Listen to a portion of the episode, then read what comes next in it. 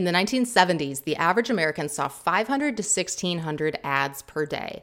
In 2007, Yankelovich research estimated this number was 5,000 ads or advertising messages per day. In 2020, we know that it's at least that many, and I've seen estimates as high as 10,000 advertising messages per day.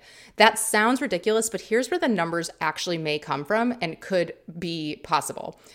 Every time you run a Google search, you're seeing paid search results or ads at the top of that search. How many searches do you run a day? Every time you're on social media and scroll through a feed, you're seeing multiple sponsored posts, product placements, influencer posts. The average American spends two and a half hours a day on social media. There are tons of ads during that time. When you're watching television, of course, depending what you're watching, there are ads, but sometimes there are marketing messages or product placements that don't overtly seem like ads.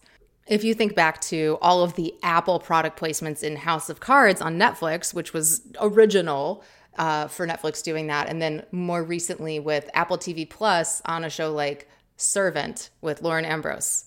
Okay, those are all messages too. So if you think about that and add it up and all the hour, 11 hours a day on screens average, then sure, 10,000 actually does seem possible.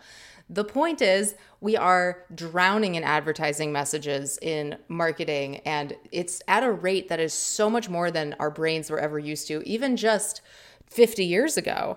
But it's actually at a rate that the brain can't parse all these messages because we were never designed for anything like this. Like even for screens, we're just not. Our eyeballs weren't built for it.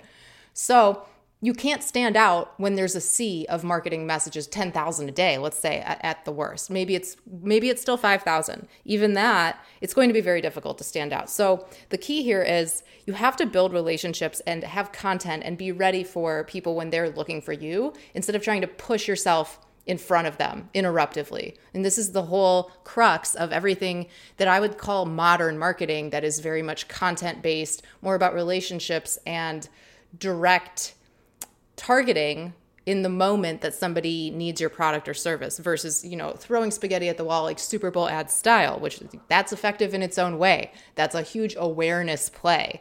But you're going down funnel and you're not doing just awareness. You're doing something really specific here and you have to in order to stand out because the competition is so fierce